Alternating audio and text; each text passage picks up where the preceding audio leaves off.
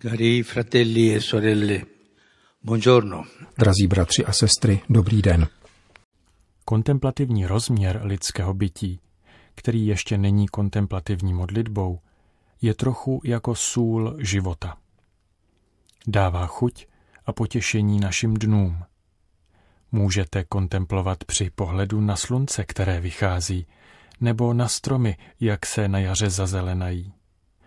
Můžete kontemplovat při poslechu hudby nebo ptačího zpěvu, čtení knihy, před uměleckým dílem nebo mistrovským dílem, kterým je lidská tvář. Carlo Maria Martini, poslaný jako biskup do Milána, nazval svůj první pastýřský list kontemplativní rozměr života. Ve skutečnosti ti, kteří žijí ve velkém městě, kde je vše, tak říkajíc, umělé a zaměřené na užitečnost, riskují, že ztratí schopnost kontemplovat. Contemplare non è prima di tutto un modo di fare. Kontemplace však není primárně aktivita, ale spíše jde o způsob bytí, kontemplativního bytí. Být kontemplativní nezávisí na očích, ale na srdci. A zde přichází do hry modlitba jako akt víry a lásky, jako dýchání našeho vztahu s Bohem.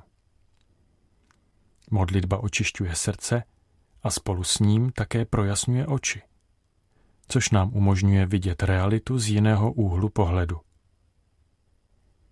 Katechismus popisuje tuto proměnu srdce modlitbou a cituje slavné svědectví svatého faráře z Arzu. Kontemplace je pohled víry upřený na Krista. Io lo guardo ed egli mi guarda. Já se dívám na něho a on se dívá na mne, říkával svému svatému farářovi venkovan z Arzu o své modlitbě před svatostánkem. Světlo Ježíšova pohledu osvětluje zrak našeho srdce. Učí nás vidět všechno ve světle jeho pravdy a jeho soucitu se všemi lidmi. Všechno pochází odtud, ze srdce, které vnímá, že je na ně pohlíženo s láskou. Potom se realita kontempluje jinýma očima. Dívám se na něj a on se dívá na mě. Je to tak. V láskyplném rozjímání, typickém pro nejintimnější modlitbu, nepomáhá množství slov. Stačí jediný pohled. Stačí se přesvědčit, že náš život je obklopen velkou a věrnou láskou, od níž nás nikdy nic nemůže oddělit. Ježíš byl učitelem tohoto pohledu. V jeho životě nikdy nechyběly časy, místa, ticho a láskyplné společenství, které zabraňují tomu, aby naše bytí bylo pustošeno nevyhnutelnými zkouškami, ale aby byla zachována krása. Jeho tajemstvím je vztah s nebeským Otcem. Pensiamo per esempio all'avvenimento della trasfigurazione. Pojďme se zamyslet nad událostí proměnění. Evangelia uvádějí tuto epizodu v kritickém okamžiku Ježíšova poslání, kdy kolem něj narůstají spory a odmítání. Ani mnozí z jeho učedníků ho nechápou a odcházejí. Jednoho z dvanácti napadají myšlenky na zradu. Ježíš začíná otevřeně mluvit o utrpení a smrti, které na něj v Jeruzalémě čekají. V této souvislosti Ježíš stoupá na vysokou horu s Petrem, Jakubem a Janem. A Markovo evangelium říká, byl proměněn před jejich očima. Jeho šat byl zářivě bílý, jak by jej žádný bělič na zemi nedovedl vybílit.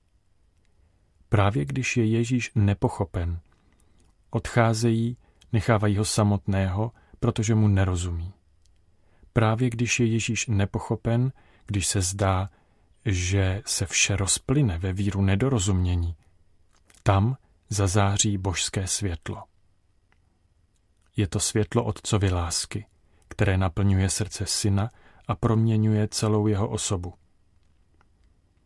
Někteří učitelé spirituality v minulosti chápali kontemplaci jako opak akce a vyvyšovali povolání, které prchá ze světa a jeho problémů, aby se plně věnovalo modlitbě. Ve skutečnosti v Ježíši Kristu, v jeho osobě a v Evangeliu neexistuje žádný kontrast mezi kontemplací a akcí. V Evangeliu v Ježíši není kontradikce. Ta mohla pocházet z vlivu nějakého novoplatonského filozofa, ale jistě je to dualismus, který nepatří ke křesťanskému poselství. V Evangeliu je jediné velké povolání, a to následovat Ježíše na cestě lásky. To je vrchol a střed všeho.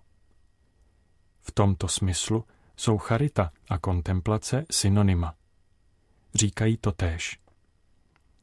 Svatý Jan od kříže tvrdil, že malý čin čisté lásky je pro církev užitečnější než všechna ostatní díla dohromady. To, co pochází z modlitby a nikoli z domněnky našeho ega, to, co je očištěno pokorou, i když je to akt odloučené a tiché lásky, je největším zázrakem, jaký křesťan může uskutečnit. E questa è la strada della preghiera di contemplazione. To je cesta kontemplativní modlitby. Io lo guardo, lui mi guarda. Dívám se na něj, on se dívá na mě. V tom spočívá čin lásky v mlčenlivém dialogu s Ježíšem, který církvi tolik prospívá. Děkuji. Grazie.